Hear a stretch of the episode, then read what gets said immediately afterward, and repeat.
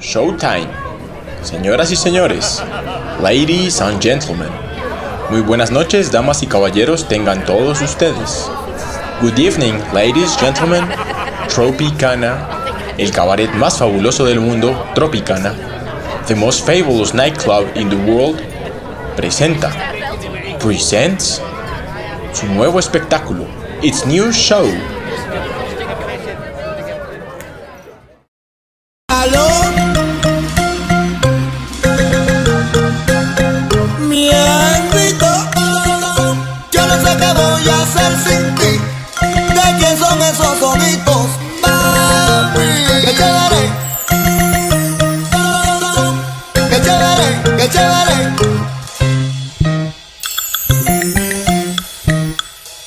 Se van a quemar. Se van a quemar. Un ritmo picante les va a incendiar los adentros. Van a ensordecer con los cantos africanos.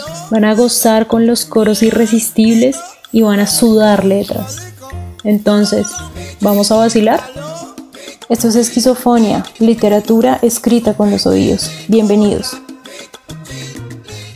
Como siempre, me acompaña Fabián Vuelvas, fanático de la prosa y de la costañita, Camilo Rodríguez, encantador de serpientes y reencarnación de Sócrates brasileiro Sampaio, su servidora Ana Montoya, aspirante a CEO en la Oficina de Sueños e Imposibles, y estrenando los micrófonos de esquizofonia, Junior Pantoja, bailador arrebatado, literato con licencia para meterle saoco a las clases y cumbanchero del colectivo cultural Salsa sin Miseria.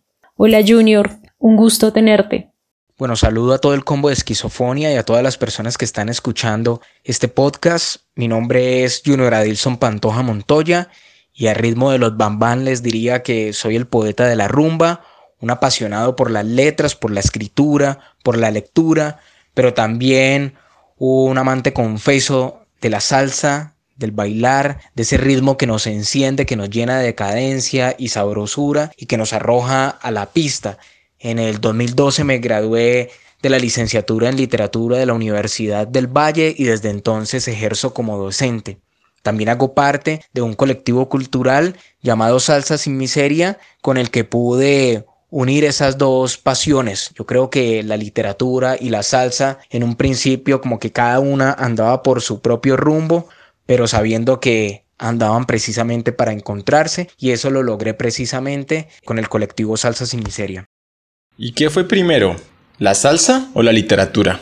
En mi caso, tratar de definir qué fue primero, la literatura o la salsa, es igual a, a definir si fue primero el huevo o la gallina porque desde pequeños siempre estuvieron ambas presentes. Mi mamá y mi papá siguen siendo rumberos, de hecho eh, vamos juntos a bailar todavía. Mi papá adicionalmente es también profesor de lengua castellana y de inglés y siempre le gustó a él en las presentaciones de las izadas de bandera de su colegio eh, hacer recitales o recitar poesía y también cantar. Ese ha sido también una de sus aficiones. Entonces yo recuerdo que mientras mi papá estaba trabajando yo me quedaba en casa con, con mi mamá tratando de hacer lo mismo que mi padre, imitándole los gestos, imitándole las formas de, de recitar un poema, de, de cantar. Entonces yo iba aprendiéndome todo lo que él empezaba a practicar en casa. De hecho hay unas grabaciones por ahí donde tengo dos años y medio y estoy recitando el poema A solas de Ismael Enrique Arciniegas, que también lo recitó mi padre en una de sus presentaciones. Y hay otro video donde también estoy cantando Azuquita para el café del Gran Combo. Entonces,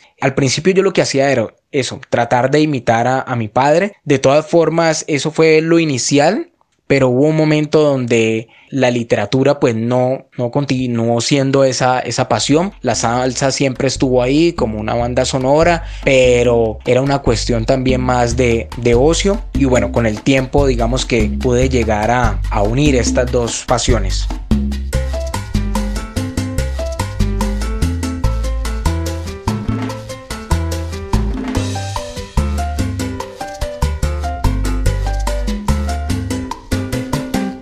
Los esclavos de las plantaciones del Caribe provenientes de África se enfrentaron a un sinfín de prohibiciones, entre esas una muy particular. No podían tocar los tambores.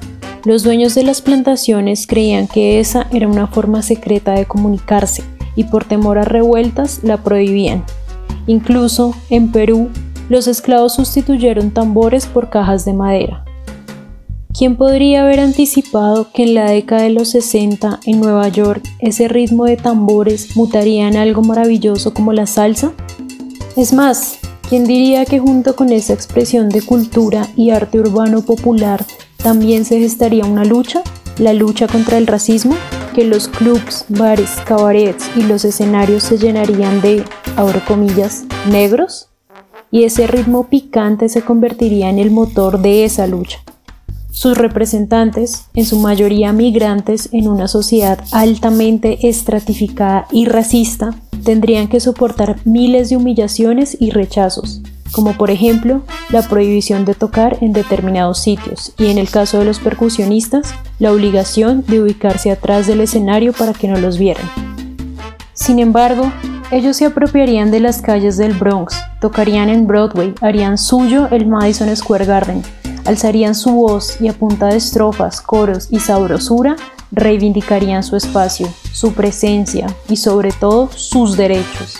Ellos, ascendientes de esclavos y criados, los mismos que eran discriminados, rechazados y desdibujados, barrirían ese racismo absurdo al ritmo de la música. Liderarían una lucha política y social de la que tal vez no eran conscientes se liberarían de esa tara social y mandando un mensaje al mundo dirían, soy raza, soy arte, soy música, soy sabor y no, no soy tu esclavo, no soy tu negro.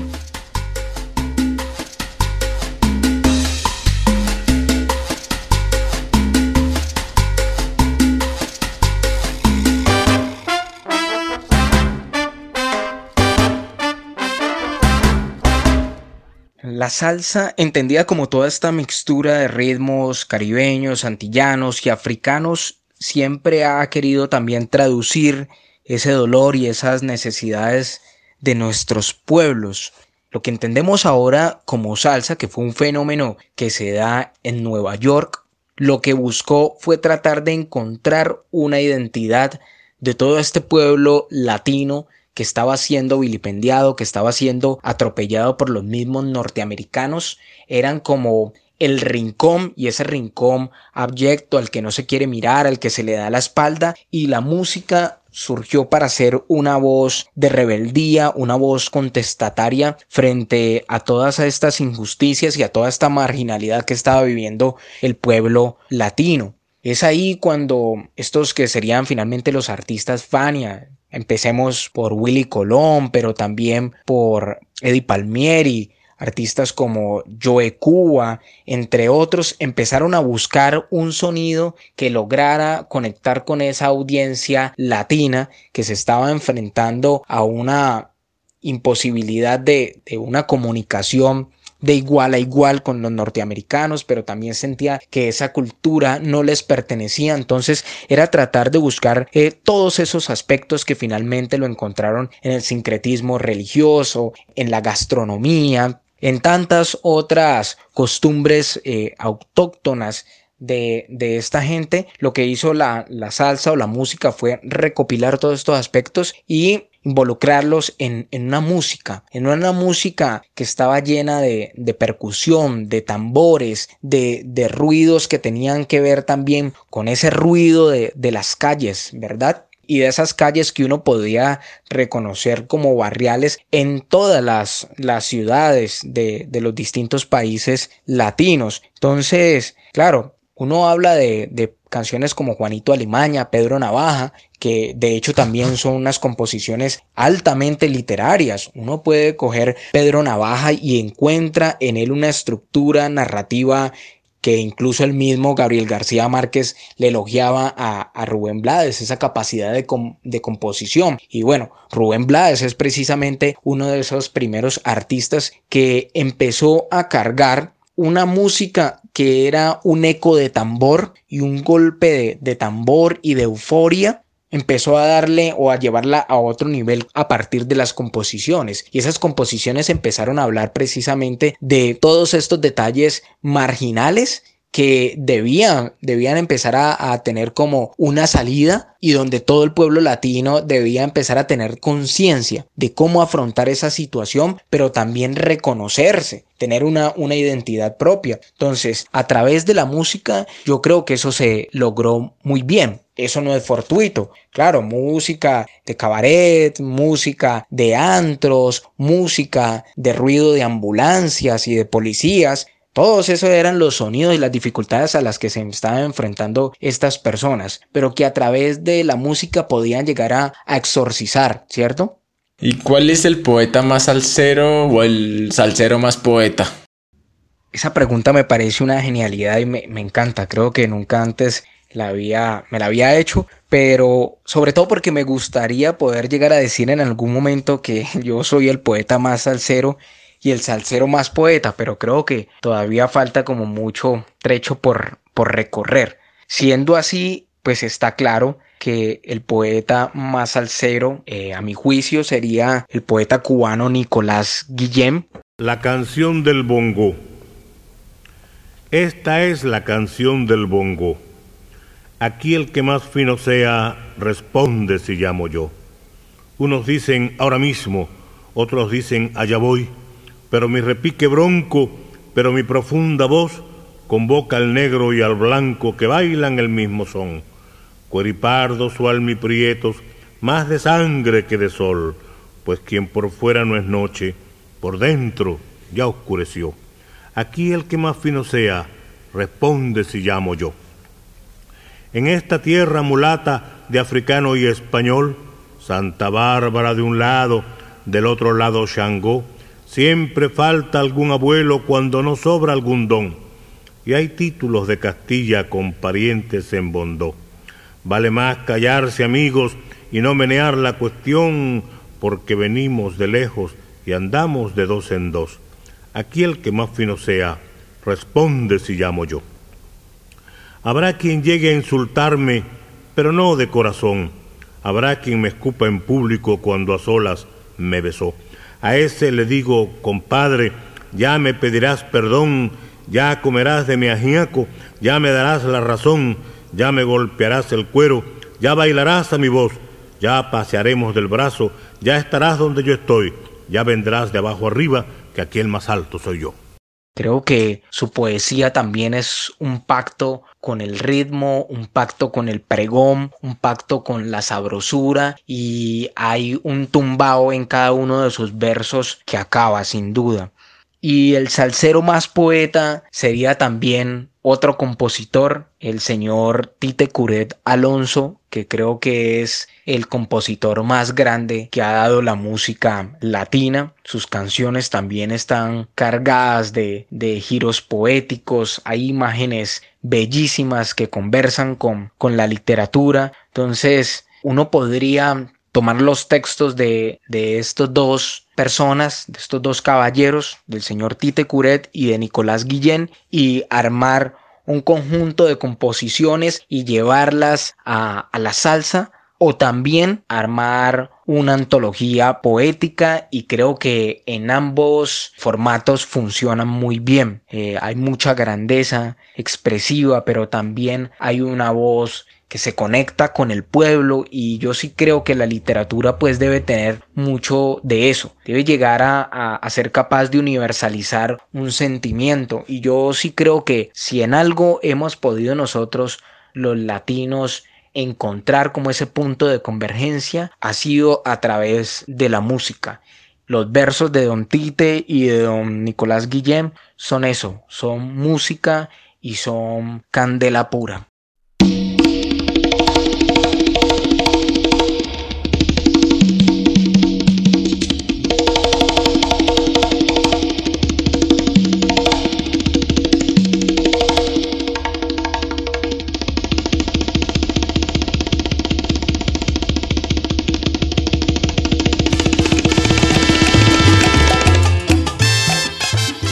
Nicolás Guillén fue un escritor, poeta y periodista cubano, reconocido por ser uno de los precursores de la poesía negra.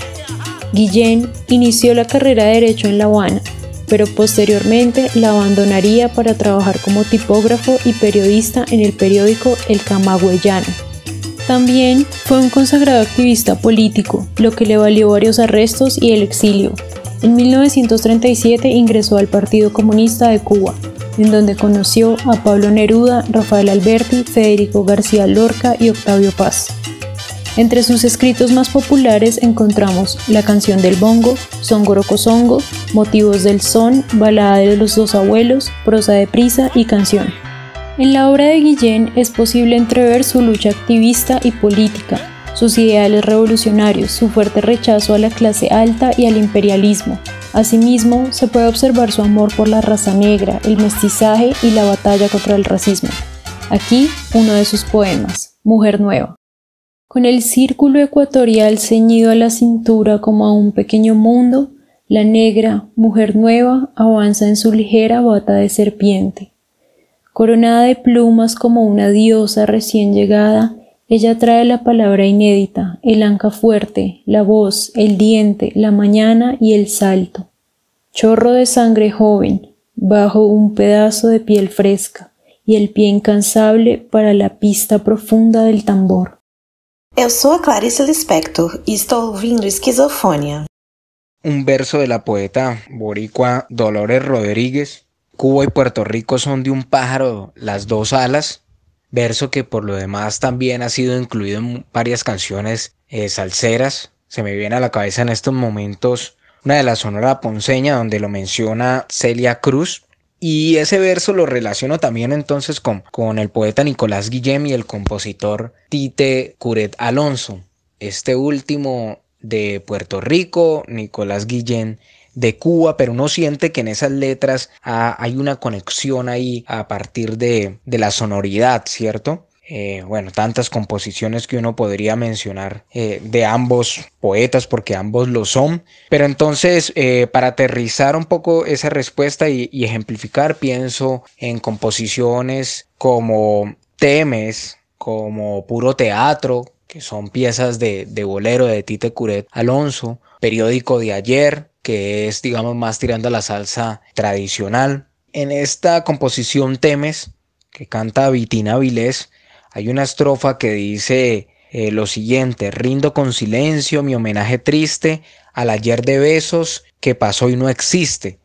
Esos son versos muy bien logrados, es una estrofa potente. Luego tenemos pues a Guillén con esos libros Son Gorocosongo y Motivos del Son, que ya de por sí los nombres pues son muy musicales. Y uno encuentra en Guillén también y que han sido pues adaptados a, la música, ¿no? Canciones de, Héctor Lavoe y Willy Colón que toman mucho de, esta poética de Guillem. Pero hay un poema en particular y que también lo canta la Sonora Ponceña que tiene como título Canción y muchos lo reconocen también como De qué callada manera y hay un verso de Nicolás Guillén, una estrofa que dice lo siguiente. ¿Quién le dijo que yo era risa siempre, nunca llanto, como si fuera la primavera? no soy tanto.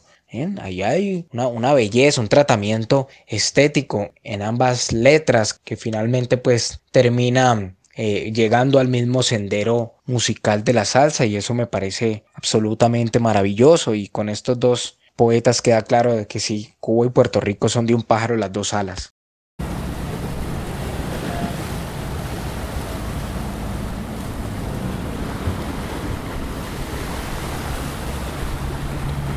Hay quienes ven la vida lógica y ordenada, otros la sabemos absurda y confusa. El arte, como la religión o como la ciencia o como la filosofía, es otro intento de imponer la luz del orden a la tiniebla del caos. Feliz tú que puedes o crees que puedes hacerlo por el verbo. Es lástima que el arte se empeñe en limitar a la vida. Lo único eterno es la eternidad. La muerte es regresar al punto de partida, completar el círculo, ir de vuelta al futuro total, es decir, también al pasado, es decir, a la eternidad. La vida es la continuación de la muerte por otros medios, o viceversa. Una vida no es más que un medio paréntesis que espera ansioso la otra vida. Solo podemos dilatar la gran llegada abriendo otros paréntesis en medio. La creación, el juego, el estudio, o ese gran paréntesis, el sexo. Esa es la ortografía de la vida. La muerte es la gran niveladora, la bulldozer de Dios, El tigre invisible, dicen los birmanos. Para mí es la máquina invisible, no el tigre. Mi convertible invisible. Un día chocaré o me arrollará ella o me tiraré de ella a la calle eterna, a 100 por hora.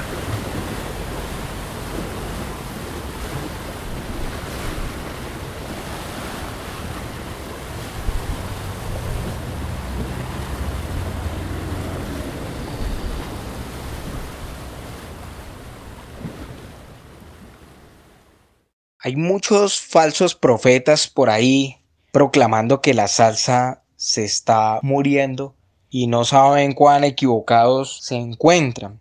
Personas que están viviendo solamente como de esa nostalgia, de ese recuerdo de los tiempos donde la salsa fue un estallido, pues estamos hablando específicamente de los setentas.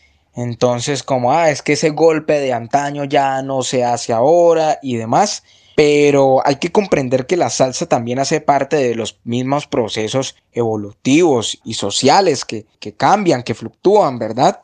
Por lo menos en Salsa sin Miseria estamos completamente convencidos de que la salsa sigue siendo un factor importante de cambio social y que la salsa ahora tiene muchísimas identidades y que hay mucha gente, digamos, gestionando y haciendo contenido a partir de la salsa, porque no solamente se trata de, de lo que se está produciendo pues a nivel musical, que es muchísimo. Para los que dicen que no se está haciendo salsa, pues bastaría con recomendarles un blog de un DJ caleño que se llama DJ El Chino.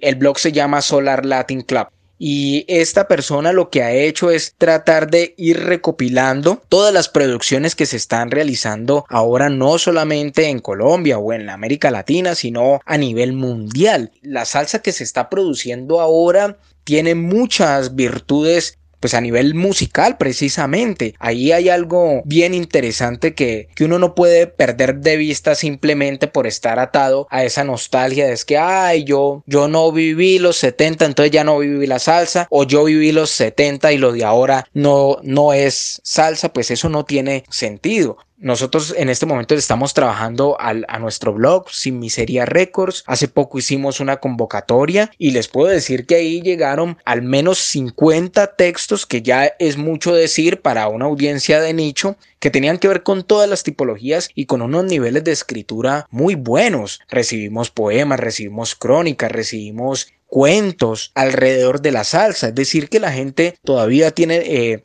que está viva esa pasión, que es latente ese sentimiento por esta música. Y, hay cantidad de colectivos que están tratando también de, de recopilar todos los movimientos artísticos que se están dando alrededor de este género. Por lo menos en Cali, o en el Valle del Cauca, la salsa sigue siendo una industria creativa y cultural potente, que eso no hay que desconocerlo. En este momento también estoy prologando un libro de, un joven que acaba de ganar una convocatoria en Cali y es un libro de cuentos y de poemas que tienen que ver con la salsa, todos ellos. Entonces uno no puede ir por ahí con esa visión apocalíptica, con el desconocimiento o con esa ceguera. Sí se está haciendo, sí se está trabajando alrededor de la salsa y hay propuestas interesantes que uno debería empezar a revisar. No solamente porque en ellos reposa pues esta, esta, esta música que nos llena y, que nos enciende, porque es que la, salsa no es solamente baile, la salsa son cantidades de posibilidades. Hay gente que, que vive de las confecciones de trajes para bailarines salseros, hay bailarines profesionales que están haciendo camino no solamente aquí en Colombia, sino por fuera. Entonces, bueno, hay toda, toda una serie de propuestas ahí interesantes que no se pueden desconocerse. Y a nivel musical, pues ni se diga. En Cali hay unas orquestas muy buenas que están haciendo pues un trabajo bien interesante ahí y que deberíamos atender y ayudar pues a que, a que eso se masifique un poco más.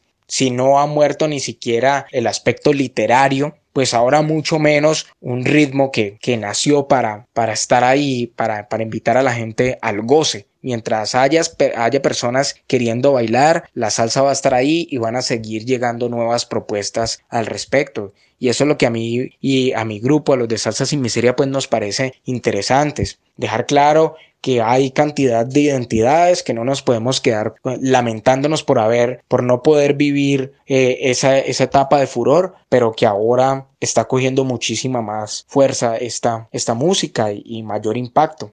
What is salsa. Salsa is flavor and spice. Salsa is Latin soul. Salsa is ritmo, rhythm. It started in Africa con la conga, skin on wood. La salsa es un leviatán que se forjó en el Caribe y emergió en los barrios latinos de Nueva York. De ahí se extendió al mundo en los años 70 del siglo pasado. Hoy sigue estando viva, más viva que nunca. Su historia es la historia de Latinoamérica, sus desigualdades, conflictos y esperanzas perdidas. Son cantos al amor, el baile y la fiesta, pero también al despecho, las injusticias y los movimientos sociales que en la segunda mitad del siglo XX se prendieron como pólvora por el continente. El salsero es un poeta de su época, con su música y sus versos, hace un registro de un tiempo que no volverá, cierto, pero que conserva el vigor necesario para mirar hacia adelante. La salsa, como cualquier género musical, guarda una estrecha relación con la literatura y la poesía. Hay salseros poetas y poetas salseros, porque una y otra cosa parecen ser la misma cosa. O quizás son, como dice el poema de Lola Rodríguez, de un pájaro las dos alas, reciben flores o balas sobre el mismo corazón. Esto fue Esquizofonia, literatura escrita con los oídos. Puedes escucharnos en Spotify, Deezer, Apple Podcasts, Google Podcasts, Breaker, Pocket Cast y Radio Public. Estamos en Twitter e Instagram como arroba esquizofonia y en Facebook como esquizo.fonia. Hasta la próxima.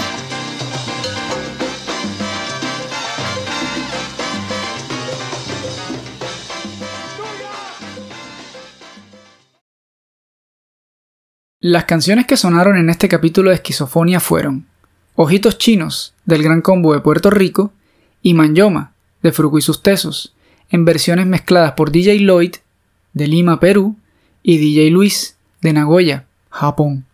El poema La canción del bongo es declamado por su autor, el cubano Nicolás Guillén. La grabación hace parte del LP Nicolás Guillén, Poet Laureate of Revolutionary Cuba, grabado por Folkway Records en 1982 siete años antes de la muerte del poeta. Todas estas pistas se encuentran en SoundCloud.